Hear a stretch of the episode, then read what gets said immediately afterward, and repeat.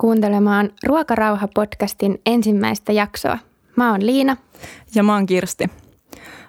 Tämä podcast syntyi tarpeesta käsitellä syömishäiriöitä asiallisesti ja asiapitoisesti, mutta kuitenkin rennosti ja siten, että tämä olisi kaikille helposti saatavilla.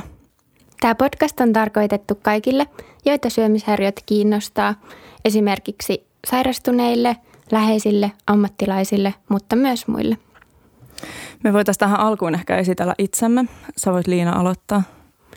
Mä oon tosiaan Liina, mä oon 25-vuotias. Mä oon loppuvaiheen psykologian opiskelija.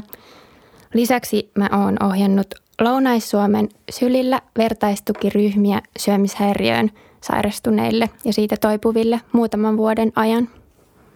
Ja mä oon Kirsti, mä oon 28-vuotias ja tullut Lounais-Suomen sylin toimintaan mukaan ja tämä podcasti on nyt mun tapa osallistua tähän toimintaan. Mun tausta on sosiologiassa, eli mä oon yhteiskuntatieteilijä, mutta on opiskellut aiemmin myös psykologiaa ja terapiataitoja. Me ollaan tässä podcastissa kuitenkin aina vain Kirsti ja vain Liina, eli ei ole sitä olevan me asiantuntijoita niissä asioissa, missä ei oikeasti asiantuntijoita olla. Meillä on myös oma kokemus syömishäiriöstä – Mä olen itse sairastunut anoreksiaan noin 12-vuotiaana ja sitten toipunut siitä. Mä oon sairastanut itse myös anoreksiaan myöhäisteini-iällä sairastunut ja tota, aikuisiällä valitettavasti ottanut myös muutaman kierroksen uudestaan, uh, mutta sitten minä on toipunut myöskin. Uh, me halutaan muistuttaa – että me ei tässä podcastissa koskaan puhuta painosta, ei liikunta- tai ruokamääristä eikä mistään spesifeistä asioista, jotka voisi aiheuttaa jonkun kaltaista vertailua. Mutta jos sä oot kuitenkin sairauden akuutissa vaiheessa tai muuten jotenkin herkillä fiiliksillä ja tiedät, että joista aiheesta keskusteleminen saattaa triggeröidä tai vaikeuttaa sun omaa parantumista, niin keskeytä silloin kuunteleminen. Me pyritään aina Liinan kanssa hienotunteisuuteen, mutta peräänkuulutetaan kuulijoiden omaa vastuuta myöskin omasta hyvinvoinnista. Tänään me keskustellaan siitä, että mitä syömishäiriöt on ja miten niitä hoidetaan. Lisäksi me kuullaan kokemusasiantuntijan tarina syömishäiriön sairastumisesta ja siitä toipumisesta. Meillä on tänään myös vieras täällä, äh, rautainen ammattilainen syömishäiriöiden hoidossa, eli Sirkku Mikkola. Sirkku, sä oot terveystieteiden maisteri, psykofyysinen fysioterapeutti sekä Lounais-Suomen Sylin PJ ja toimit myöskin Syömishäiriöliiton hallituksessa. Tervetuloa, kiva saada sinut tänään tänne. Kiitoksia kutsusta. Tämä on mullekin aika jännittävä kokemus, ensimmäinen lajissaan ja tosi iloinen, että saan olla täällä teidän kanssa tänään. Menikö sinun esittelynappi? Oliko, oliko virheitä? Ei, uskoisin, että kaikki on ihan kohdillaan. Hyvä. Joo, ja sulla on tosiaan todella pitkä kokemus syömishäiriöiden parissa, niin on tosi hienoa, että me saatiin nyt sut tähän jaksoon keskustelemaan näistä aiheista. Haluatko kertoa nopeasti, että mitä sä oot tehnyt syömishäiriöiden parissa? Joo, pitkä taival tosiaan Tämä vuosi on tavallaan juhlavuosi, 25 vuotta siitä. Mä työskentelin ylioppilaiden terveydenhoitosäätiössä ja siellä me perustettiin YTHS Nihka ensimmäinen moniammatillinen syömishäiriötyöryhmä. Ja tosiaan siinä oli edustus, siellä oli lääkäri, hoitajia, oli hammaslääkäri, hammashoitaja, mielenterveyspuolelta psykiatri – psykologi. Ja minua ei kyllä kutsuttu siihen mukaan, mutta mä tungin itseni siihen mukaan, kun olin sitä mieltä, että fysioterapeutinkin kuuluu siellä olla. Alku oli aika vaikeata. Meillä kenelläkään ei ollut tietoa syömishäiriöistä. Silloin oli hyvin vähän tutkimustietoakin tarjolla. Yksi psykologeista oli tehnyt lisensiaattityönsä syömishäiriöistä ja hän osasi meitä muita sitten vähän opastaa ja perehdyttää. Mutta aika lailla tyhjän päältä lähdettiin liikkeelle. Oikeastaan tekemällä sitä työtä opittiin parhaiten. Mm. Siihen aikaan selvästi vastaanotoilla enenevässä määrin alkoi ilmaantua näitä syömiseen liittyviä ongelmia. ja tosiaan ihan kokemuksen kautta sitten lähti niin kuin karttumaan sitä tietämystä ja osaamista. Joo, toi on mielenkiintoista, kun, kun sanoit, että myös se fysioterapeutin osaaminen kuuluu tuollaiseen työskentelyyn ja palataan siihen vielä myöhemmin. Mutta ihan aluksi voitaisiin vähän puhua siitä, että mitä syömishäiriöt on. Joo, jos mä lähden liikkeelle tavallaan vähän siitä, että kun tapaan uuden, mä puhun asiakkaista, tapaan uuden henkilön, jolla etukäteen varmaan tiedän jotakin hämminkiä syömisen kanssa olevan, niin mulla on tapana lähteä ihan määrittelyistä aika nopeasti liikkeelle luomaan sitä yhteistä tietopohjaa ja yhteistä näkemystä siitä, että mistä me puhutaan, mistä on kysymys. Ja olen käyttänyt ihan käypähoitosuosituksen määrittelyä syömishäiriöistä, jossa todetaan, että syömishäiriöt on nuorilla ja nuorilla aikuisilla naisilla yleisiä mielenterveyden häiriöitä, joihin liittyy poikkeavaa syömiskäyttäytymistä ja lisäksi psyykkisen, fyysisen tai sosiaalisen toimintakyvyn häiriintymistä. Tässä mä laittaisin lainausmerkkeihin tämän naisilla, koska miehillä ihan yhtä lailla esiintyy näitä syömisen ongelmia. Tässä määrittelyssä mun mielestä on kaksi tärkeää kohtaa. Se, että pitää pysähtyä tarkastelemaan syömiskäyttäytymistä ja toisaalta pitää pysähtyä tutkimaan sitä toimintakykyä ja laaja-alaisesti sitä fyysinen, psyykkinen, sosiaalinen. Tämä on hyvä lähtökohta, kun lähdetään niin kuin määrittelemään sitä, että mitä ne syömishäiriöt on. Toinen määrittely, jota käytän edelleenkin, on 2008 julkaistusta opuksesta Olen juuri syönyt. Siitä on ilmestynyt ihan tänä vuonna uusi painos, että on edelleenkin ihan ajankohtaista asiaa. Ja siinä mun mielestä aika sille konkreettisesti kuvataan siinä määrittelyssä, että mitä se häiriintynyt syömiskäyttäytyminen on. Se toistuu, se vie hirveästi aikaa ja energiaa, se alkaa häiritä ja haitata sitä omaa – elämää ja arkea. Ajatukset liikkuu ruoan painon liikkumisen ympärillä. Ihmissuhteet, opiskeluharrastukset voi kärsiä. Ja se ottaa tavallaan vallan siitä oireilevan tai sairastavan koko elämästä. Siitä tulee ikään kuin se isäntä, eikä se olekaan enää renki.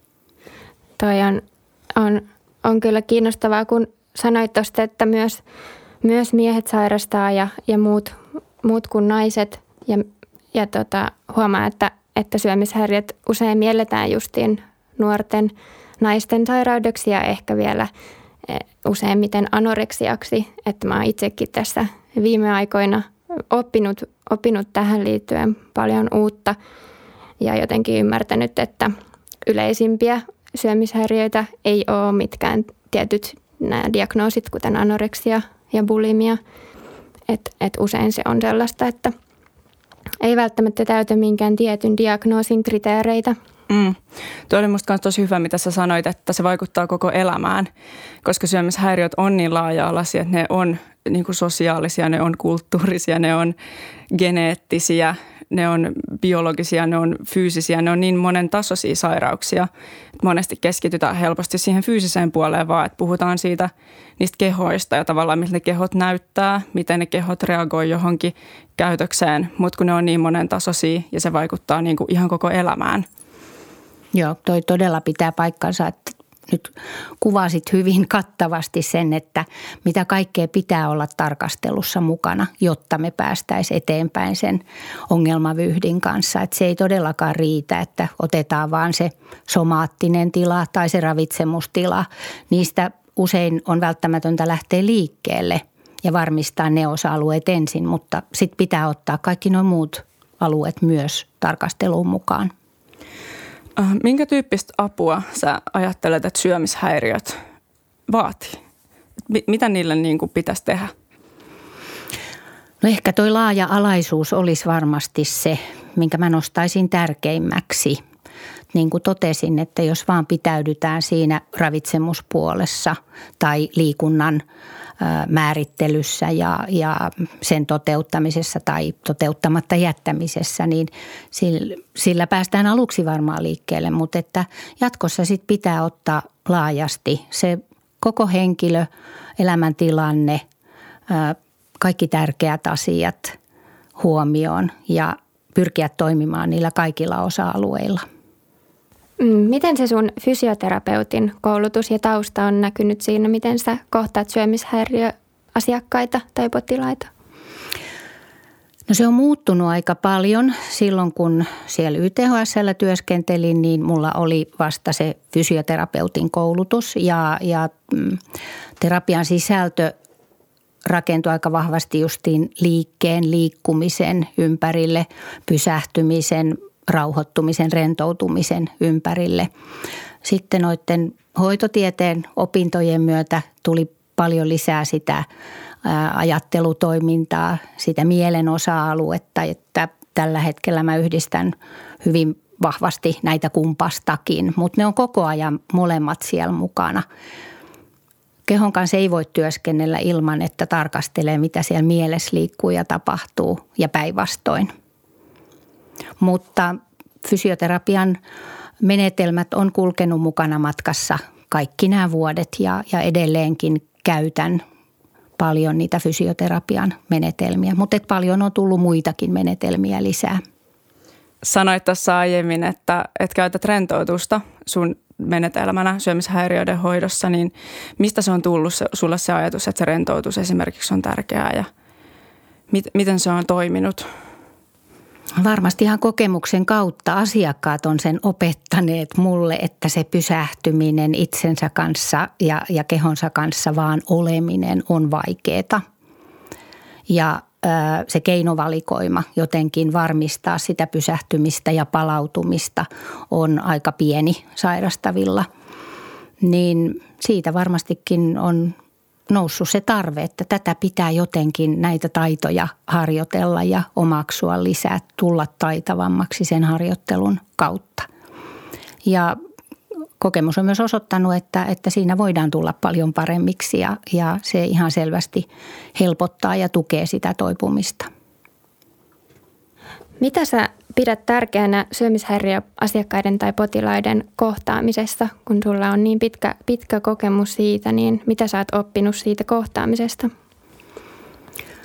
Ainakin sen, että aikaa pitäisi olla. Kun tapaa ensimmäisen kerran uuden asiakkaan, niin sen pitäisi olla mahdollisimman kiireetön ja, ja sellainen rauhallinen tilanne. Niin, että asiakkaalla – on se tunne, että, että tässä ollaan mua varten ja tässä on aikaa mulle ja on joku, joka on kiinnostunut ja joku, joka kuuntelee. Joo, me puhutaan vielä myöhemmin vähän mun ja Kirstin äh, hoitokokemuksista, mitä meillä itsellä oli, mutta nyt tuli tästä, tässä heti mieleen, että semmoiset itselle parhaat kokemukset on ollut aina niitä, missä on jotenkin kohdattu ihmisenä ja kiireettömästi ja sillä lailla, että on välittynyt se aito huolenpito ja välittäminen.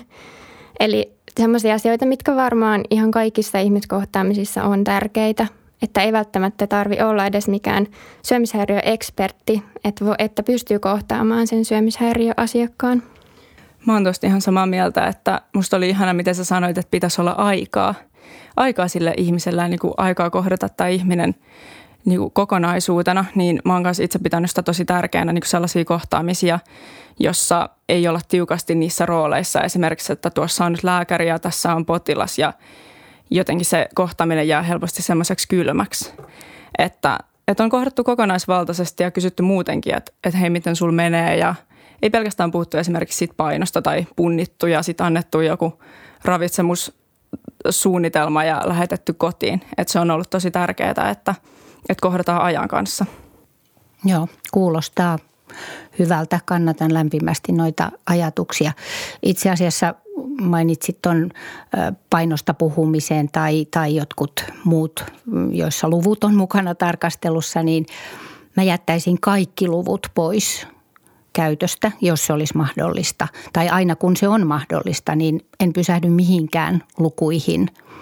Mutta tietyissä tilanteissa on pakkokin niitä lukuja vähän ottaa tarkasteluun mukaan, mutta mahdollisimman vähän. Ei me tarvita lukuja, me tarvitaan tietoa kyseisestä ihmisestä. Mm, toi on tosi tärkeää, koska helposti se painon tuijotteleminen lisää sen asiakkaan tai potilaan häpeää esimerkiksi siitä omasta kehosta. Että jotenkin ehkä ajattelee, että mä en nyt ole, mä en ole tarpeeksi huonossa kunnossa, vaikka että mä ansaitsisin apua tai, tai jotenkin, että uskotaanko mua nyt, kun mä en vaikka ole, ole riittävän sairaan näköinen, niin se on tosi tärkeää, että, että siihen ei niin kuin aina pelkästään keskitytä. Toki just jossakin tilanteessa siihen on pakko, pakko puuttua, mutta – Mm, joo, se painon korjaaminen voi olla usein tosi tärkeää, mutta se ei kerro siitä toipumisesta ainakaan yksin. Että silloin kun itse sairastin, niin mua pelotti siinä painon nousemisessa oikeasti se, että, että sit ihmiset ajattelisivat, että mä oon automaattisesti toipunut, vaan sen takia, että mun paino on myös noussut. Että, että jotenkin tuntuu usein olevan vähän turhan painokeskeistä se syömishäiriöpuhe. Valitettavasti edelleen se on aika painokeskeistä. Ja jos me mietitään, ketkä sairastaa, jos mä vaikka muistelen mun asiakkaita, niin valtaosa tapaamistani henkilöistä on ollut normaalipainoisia tai ehkä vähän ylipainoisia. Niin, ilmeisesti valtaosa syömishäiriösairaista ei kuitenkaan ole niin kuin vakavasti alipainoisia. Tämä on taas tämä anoreksia-myytti, että se on se ensimmäinen, joka tulee mieleen syömishäiriöistä, vaikka todellisuudessa voi olla niin paljon muutakin. Ja itse asiassa mä luin tällaisen tutkimuksen, jossa oli tuotu esille se, että syömishäiriön toipumisessa niin se saattoi hidastaa sitä toipumista, se, että niin kuin sairastava pelkäs niitä muiden painokommentteja. Että tavallaan se, että keskitytään jatkuvasti siihen ja sitten kommentoidaan sitä ulkoista kehoa, niin se ei välttämättä tee aina hyvää. Että ehkä pitäisi enemmänkin kysyä, että hei, että miten sulla menee tai millainen fiilis sulla on tai miten sulla on mennyt viime aikoina, kuin että sanottaisiin, että vau, että, että sä oot saanut selvästi painoa kerättyä, että sä näytät terveemmältä tai sä näytät paremmalta. Tai... Joo, olen ihan samaa mieltä. Olen paljon miettinyt sitä tässä ihan viimeisten muutaman vuoden aikana, että kovin paljon edelleenkin se puhe ja, ja kirjoituksetkin tuntuu pyörivän sen painon ja ulkonäön ympärillä, jotka on se oirekuvan niin kuin keskeisin hämminki, niin miksi me ei siirretä sitä tarkastelun painopistettä niihin muihin asioihin, pois siitä painosta, pois siitä kehonkuvasta, pois siitä ulkonäöstä. Niin, sehän on vain yksi oire, mm. että minkä takia me ollaan valittu just se.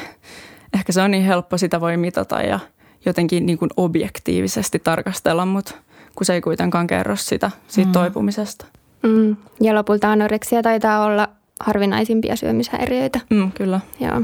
Joo, totta. Puhutaan vähän seuraavaksi siitä hoidon saatavuudesta ja minä ja Kirsti voidaan kertoa lyhyesti meidän kokemuksista. Mulla, mua itse välillä huolettaa, että kuinka sellaiset ihmiset saa hoitoa, jotka ei ole näitä nuoria anoreksia sairastavia tyttöjä, niin kuin mä oon itse ollut. Että on vaikka e- vähän epätyypillisempää oireilua tai ei ole naisia, niin sellaisten tunnistaminen terveydenhuollossa voi olla hankalampaa.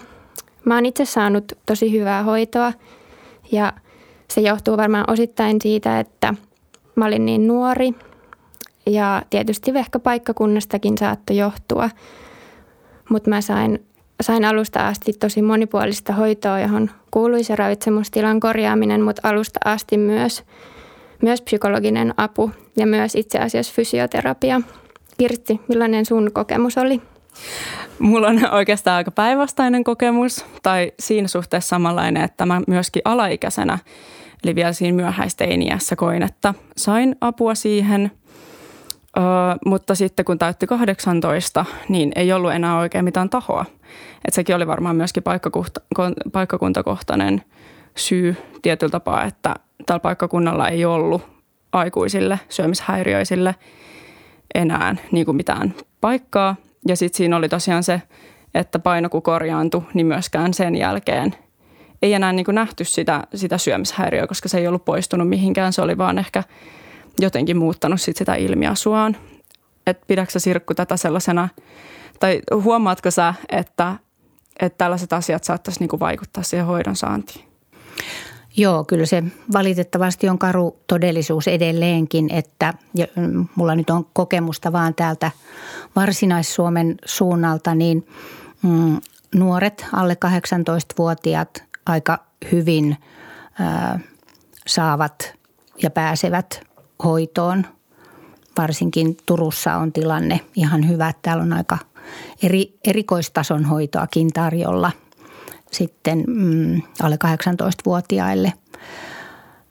Sitten kun mennään pienemmille paikkakunnille, niin tilanne tosiaan muuttuu. Että se on aika sattumavarasta, että sattuuko nyt tämän paikkakunnan hoitopuolen työntekijöillä olemaan tietämystä syömishäiriöistä, kokemusta ja, ja kykyä tunnistaa ja, ja tarttua tilanteeseen.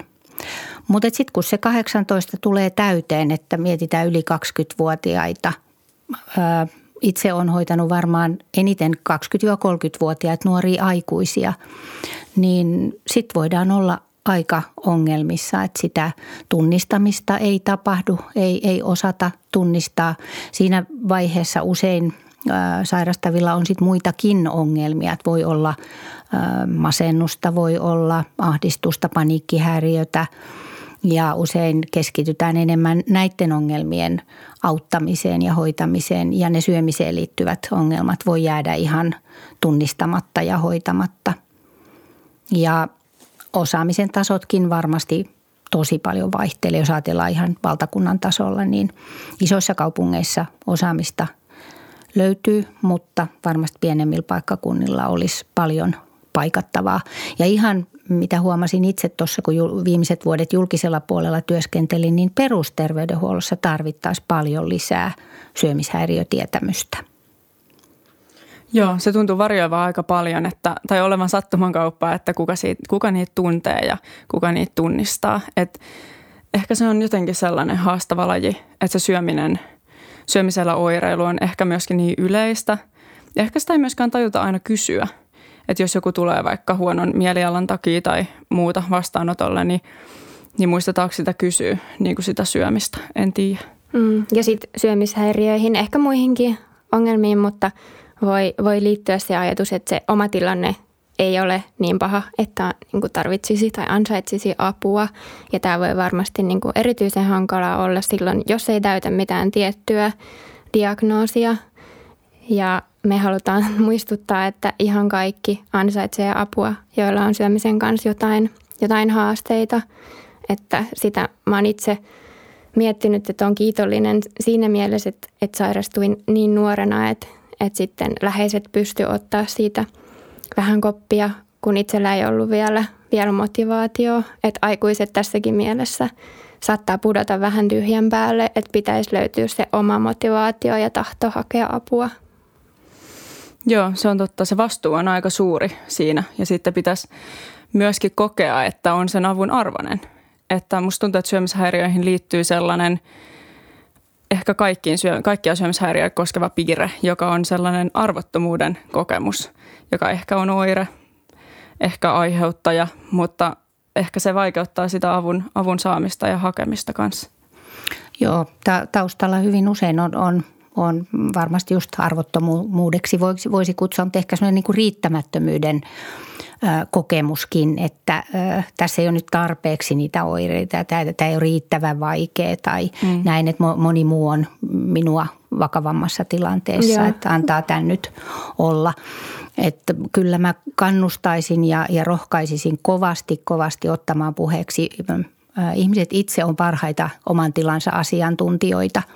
Että jos vaan jotakin hämminkiä kokee siihen syömiseen liittyvän, niin rohkeasti vaan puheeksi ja, ja kysymään sen perään, että voiko tässä olla jotain sellaista, mille pitäisi oikeasti tehdä jotakin.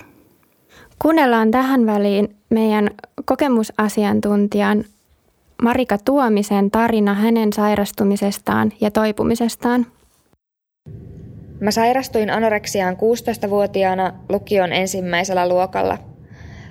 Mä olin tehnyt silloin uuden vuoden lupauksen ja mä aloitin herkkulakon ja kuntokuurin.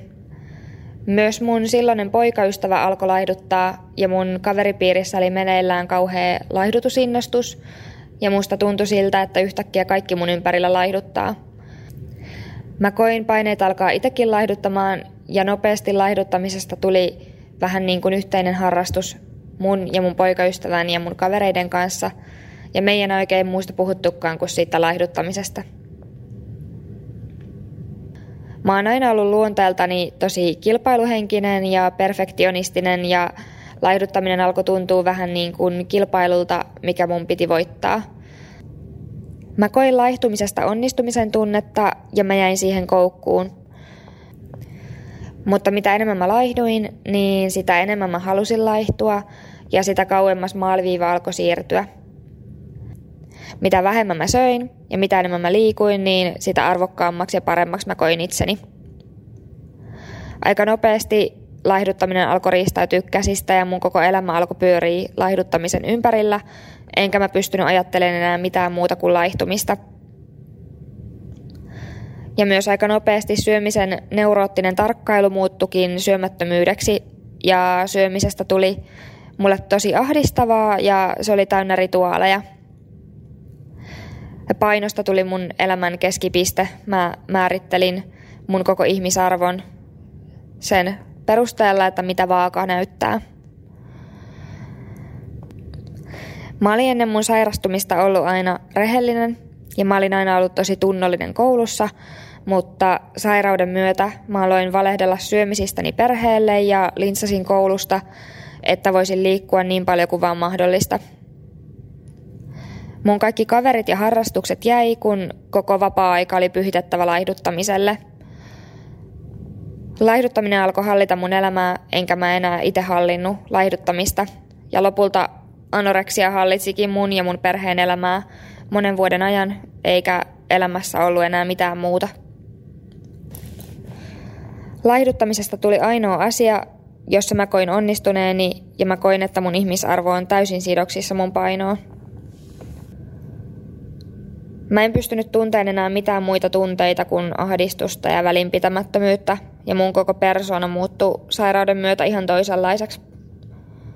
Mua ahdisti herätä uuteen päivään, kun mä tiesin, että mitä taistelua jokainen päivä on, ja mä odotin vain sitä hetkeä, että mä pääsen nukahtaa ja vähäksi aikaa pakoon sitä helvettiä, mitä mun elämästä oli tullut. Mä päädyin hoidon piiriin, kun mun läheiset huolestu mun rajusta laihtumisesta, ja mun äiti varas mulle ajan lääkärille. Mä sain liikuntakiellon, ohjeita ruokailuihin ja lähetteen jatkohoitoon. Kotona mun syömisiä alettiin vahtia tarkasti, mutta mä keksin keinoja kompensoida syömistä ja tilanne huononi jatkuvasti. Kuukausi sen ensimmäisen lääkärikäynnin jälkeen mä aloitin mun ensimmäisen hoitojakson sairaalassa. Sen jälkeen mä olin sairaalahoidossa sisätautien osastolla, suljetulla psykiatrisella osastolla ja psykiatrisilla avo-osastoilla. Mutta mistään näistä ei tuntunut olevan apua ja mua palloteltiin vuosia osastolta toiselle. Viimeisimpänä kortana mä sain maksusitoumuksen yksityiselle syömishäiriöklinikalle. Mikään näistä mun saamista hoidoista ei auttanut niin kauan, kun mä en ollut itse valmis parantuun enkä ottaa näitä hoitoja vastaan. Mä estin tämän hoidon edistymisen, koska mä olin hoidoissa jarrut pohjassa ja harasin kaikin tavoin vastaan, koska mä en ollut aidosti valmis parantua. Se oli sellaista vuoristorataa, että vuoron perään mä kävin pohjalla, sitten mulla oli hetken aikaa pakko tsempata ja sitten mä romahdin takaisin pohjalle. Mä söin vaan, jos siitä oli mulle jotain hyötyä. Esimerkiksi, että mä pääsin jonnekin toiselle osastolle tai vältin jonkun huonomman osaston. Mä en päässyt tästä kierteestä irti ennen kuin mä löysin aidon sisäisen motivaation parantumiseen ja se mun todellinen parantuminen alkoikin vasta siinä vaiheessa. Mutta kaikista näistä mun saamista hoidoista ehdottomasti asiantuntevinta hoitoa mä sain yksityisellä klinikalla, jossa henkilökunta oli nimenomaan syömishäiriöiden hoitoon erikoistunutta. Mutta valitettavasti silloin mä en itse osannut arvostaa sitä hoitoa, vaan mä olin vaan tosi vihainen siitä, että mulla oli pakko olla siellä klinikalla kaukana kotoa ja että mut pakotettiin siellä syömään ja toimimaan klinikan sääntöjen mukaan. Jälkikäteen mua on harmittanut, että mä en silloin pystynyt ottaa sitä hoitoa kunnolla vastaan, vaan mä uin koko ajan vastavirtaa ja tappelin kaikki mahdollisin keinoin sitä hoitoa vastaan. Julkisen terveydenhuollon puolella osastojaksoilla oli ihan liikaa mahdollisuuksia oireilun jatkamiseen ja julkisella puolella musta tuntui siltä, että oikeastaan kukaan ei halunnut hoitaa mua ja mua vaan heiteltiin osastolta toiselle, koska ei ehkä oikein tiedetty, että mihin syömishäiriöisiä pitäisi sijoittaa ja miten niitä pitäisi hoitaa. Mutta mä toivon, että nykyään asiat on jo menneet tuosta ajasta eteenpäin. Mun parantuminen lähti ihan täysin pohjalta. Mä olin todella pohjalla sairauteni kanssa ja mä koin menettäneeni ihan kaiken. Kaikkia mahdollisia hoitoja oli kokeiltu ja lääkärit piti mun anoreksia kroonistuneena. Mun perhe ei jaksanut enää väkisin kannatella mua ja mä olin menettänyt mun elämästä kaikki mun kaverit. Ja tuntui, että kaikki ihmiset on menettäneet toivonsa mun parantumisen suhteen. Millään ei tuntunut olevan enää mitään merkitystä ja mä olin henkisesti ihan loppu. Mä en nähnyt enää mitään toivoa ja mä olin valmis luovuttaa. Mun elämä oli tosi synkkää ja mä koin olevani tosi yksin. Ja mulla myös todettiin masennus. Jotenkin siellä kaiken tyhjyyden keskellä mä kuitenkin tajusin, että kukaan muu ei pysty mua tästä pelastamaan kuin minä itse. Siinä tilanteessa mä näin enää kaksi vaihtoehtoa. Yrittää vielä viimeisen kerran tai luovuttaa kokonaan. Siihen asti mä olin ollut hoidoissa vaan siksi, että mun oli pakko ja mulla ei ollut mitään muuta vaihtoehtoa. Mutta sitten mä päätin yrittää sen viimeisen kerran mun itseni takia. Ja aloittaa paranemisprosessin mun omilla ehdoilla. Mun asenne oli kaikki tai ei mitään. Mä päätin laittaa ihan kaiken peliin ja ajattelin, että tämä on nyt se viimeinen erä anoreksia vastaan. Mä koin, että mulla ei ole enää mitään menetettävää, mä oon menettänyt jo niin paljon. Mä ajattelin, että jos mä voittasin, niin mä saisin ehkä vielä joskus elää normaalia elämää. Ja jos mä häviäisin, niin millään ei olisi enää mitään väliä. Kun mä pääsin kipuaan sieltä pohjalta vähän ylöspäin ja mun ravitsemustila alkoi kohentua, alkoi myös mun omat ajatukset selkiintyä ja mä aloin voida henkisesti paremmin. Mä aloin nähdä toivoa ja mä löysin myös muita asioita, jotka motivoi jatkamaan. Esimerkiksi liikunnan ja mulle rakkaan harrastuksen tanssimisen aloittamisen uudelleen pitkän tauon jälkeen. Ja ylipäätään mahdollisuuden päästä pois sieltä neljän seinän sisältä viiden päivittäisen syömistaistelun rytmittämästä arjesta ja alkaa elää normaalia elämää, esimerkiksi opiskella ja nauttia nuoruudesta niin kuin mun ikätoverit. Nyt kun mä katson taaksepäin ja mietin tätä kaikkea, niin musta tuntuu siltä, että syömishäiriö on tehnyt musta sen ihmisen, mitä mä oon nyt. Ja ilman syömishäiriöstä selviytymistä mulla ei olisi ollut ehkä rohkeutta tehdä niitä asioita, mitä mä oon nyt tehnyt ja tähdätä näin korkealle ja mä en olisi siinä, missä mä oon tällä hetkellä. Syömishäiriö on osa mun tarinaa ja vaikka se vei multa monta vuotta, niin mä en haluaisi vaihtaa sitä pois. Aluksi mä olin kyllä tosi katkera ja musta tuntui siltä, että mä oon menettänyt mun elämästä vuosia ja jäänyt paitsi tosi paljosta, kun mä jouduin keskeyttää lukion ja multa jäi kokematta vanhojen tanssit ja penkkarit ja kirjoitukset ja valmistumiset ja kaikki, mitä mun kaverit oli saanut kokea. Mutta mä en enää ole katkera siitä, että just mä sairastuin, koska mä koen, että sen helvetin läpikäyminen on tehnyt musta niin paljon vahvemman ihmisen. Mä voin nykyään katsoa taaksepäin ylpeänä ja miettiä, että jos mä selvisin tosta, niin mä pystyn ihan mihin vaan. Tällä hetkellä mä voin syömishäiriön suhteen hyvin. Mä käyn kolmatta vuotta psykoterapiassa ja siellä mä oon oppinut ymmärtämään syitä, jotka on mahdollisesti vaikuttanut mun sairastumiseen. Esimerkiksi sen, että mä oon ollut aina tosi ankara itseeni kohtaan, semmonen ylisuorittaja ja aina on ollut miljoona rautaa tulessa samaan aikaan. Ja mä oon monta kertaa meinannut polttaa itteni loppuun sillä suorittamisella ja siitä on ollut tosi vaikea opetella irti. Mä oon myös vähän sellainen mustavalkoinen tyyppi, että mä teen asiat aina joko täysillä tai sitten en ollenkaan. Ja kaikki on aina joko tai. Ja sitten kun on monta asiaa, joita painaa samaan aikaan täysillä eteenpäin, niin yleensä se on aina ensimmäisenä oma jaksaminen ja palautuminen, josta alkaa tinkiin. Ylisuorittamisesta on ollut tosi vaikea opetella irti ja edelleen aina kun mun arki muuttuu stressaavammaksi, niin myös mun ajattelu mua itseä kohtaan muuttuu kriittisemmäksi ja myös ne syömishäiriöajatukset nostaa päätään. Mutta mä ajattelen niin, että tärkeintä on oppia hallitsemaan niitä syömishäiriöajatuksia, eikä anna niille valtaa hallita mua. Mä koen, että mun suhde ruokaa ja liikuntaan on tällä hetkellä tosi normaali ja mä oon parantunut syömishäiriöstä niin hyvin kuin mä uskon, että se on edes mahdollista. Mä oon myös hyväksynyt sen, että syömishäiriö tulee todennäköisesti aina jollain tapaa oleen läsnä mun elämässä.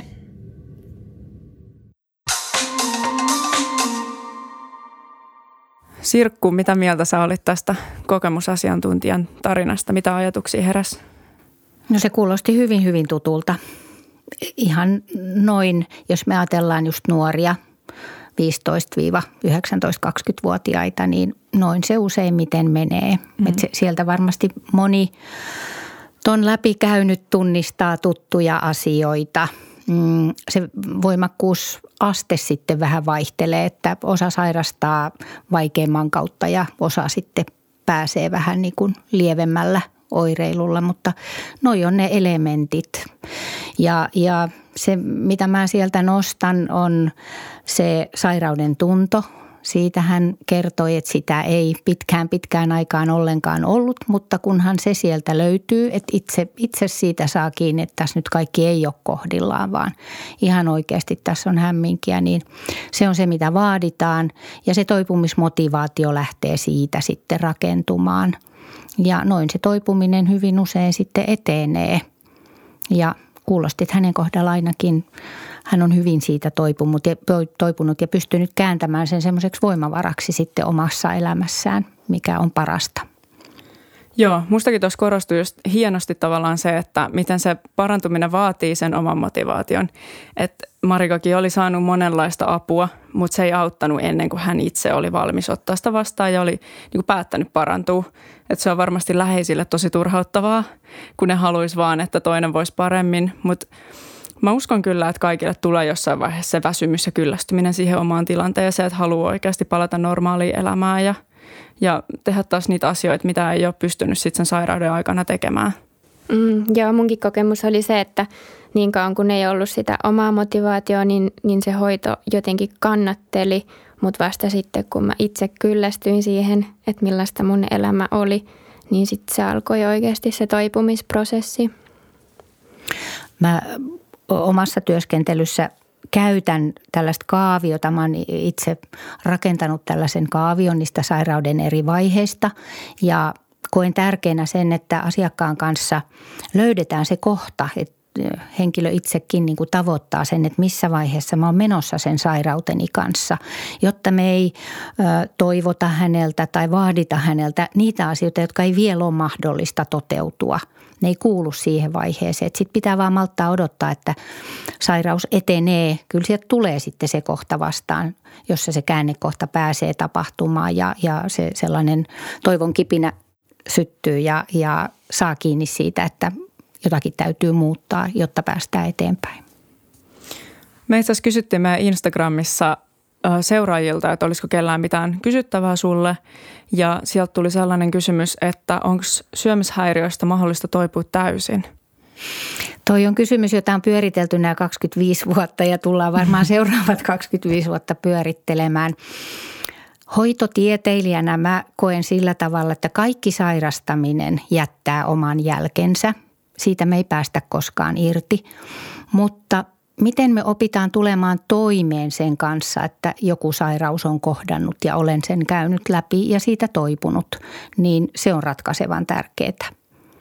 Ja kyllä mä ajattelen hyvin vahvasti, että jos se toipuminen etenee juuri näin kuin tässä Marikan tarinassa, että sen pystyy kääntämään semmoiseksi vahvuudeksi ja voimavaraksi omassa elämässään, niin silloin ollaan tosi tosi pitkällä sen toipumisen kanssa.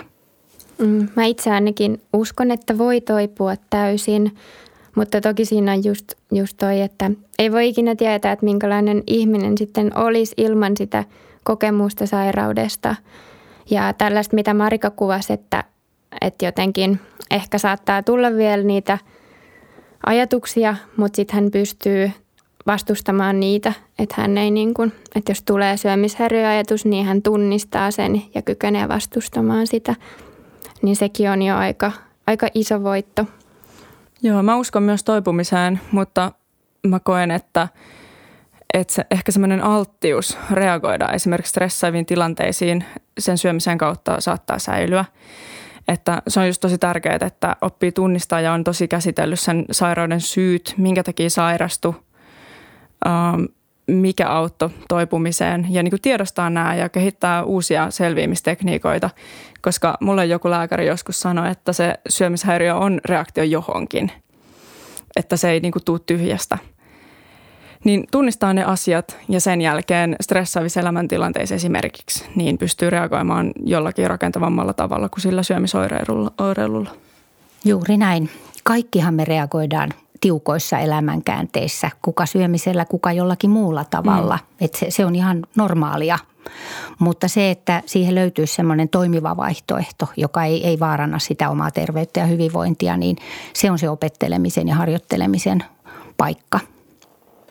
Sirkku, mikä on muuttunut tänä aikana, kun sä oot työskennellyt syömishäiriöiden parissa?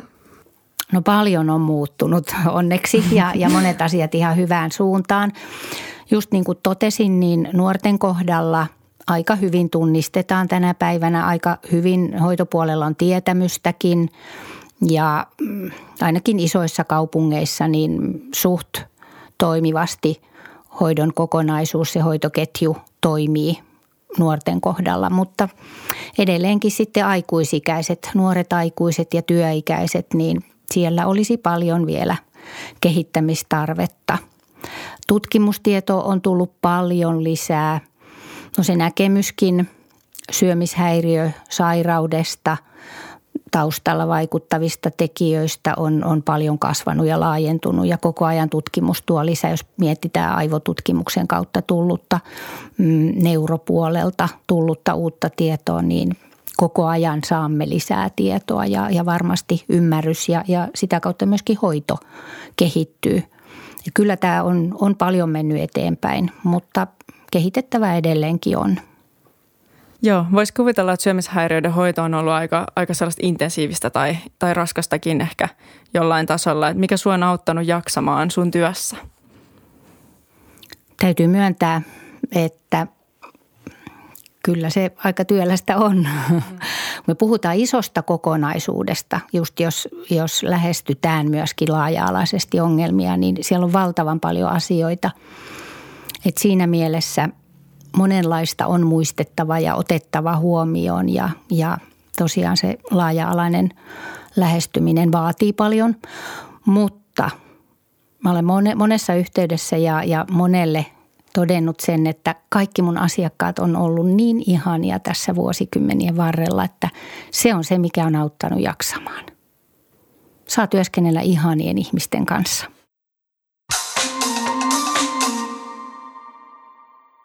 Tähän jakson loppuun vielä muistutetaan, että jos sulla tai sun läheisellä on mitään haasteita syömisen kanssa, niin apua voi ja saa hakea esimerkiksi terveyskeskuksesta, työterveydestä, opiskeluterveydestä, kouluterkkarilta tai sitten voi käydä tutustumassa Syömishäiriöliiton nettisivuihin. Ne on tosi hyvin. Sieltä löytää vertaistukiryhmiä ja vertaistukikeskusteluita netissä ja paljon muita hyödyllisiä palveluita – Joo, avun piiriin, jos on sellainen tunne, että on jotakin problematiikkaa sen syömisen kanssa ja haluaisi siitä eteenpäin.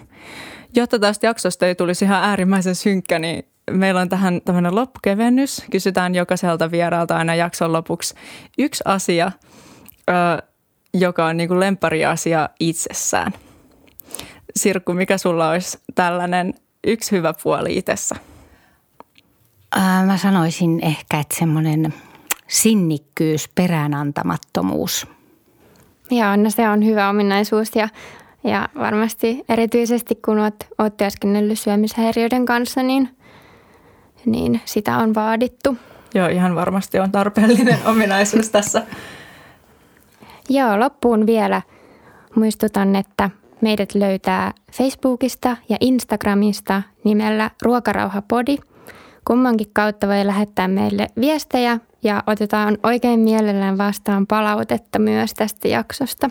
Joo, ottakaa siellä yhteyttä. Meillä on tullut aika paljon kaikenlaisia viestejä nyt jo, vaikka tämä ensimmäinen jakso ei ollut vielä tullut ulos. Mutta laittakaa siellä viestiä, seuratkaa, tykätkää. Mitäs vielä?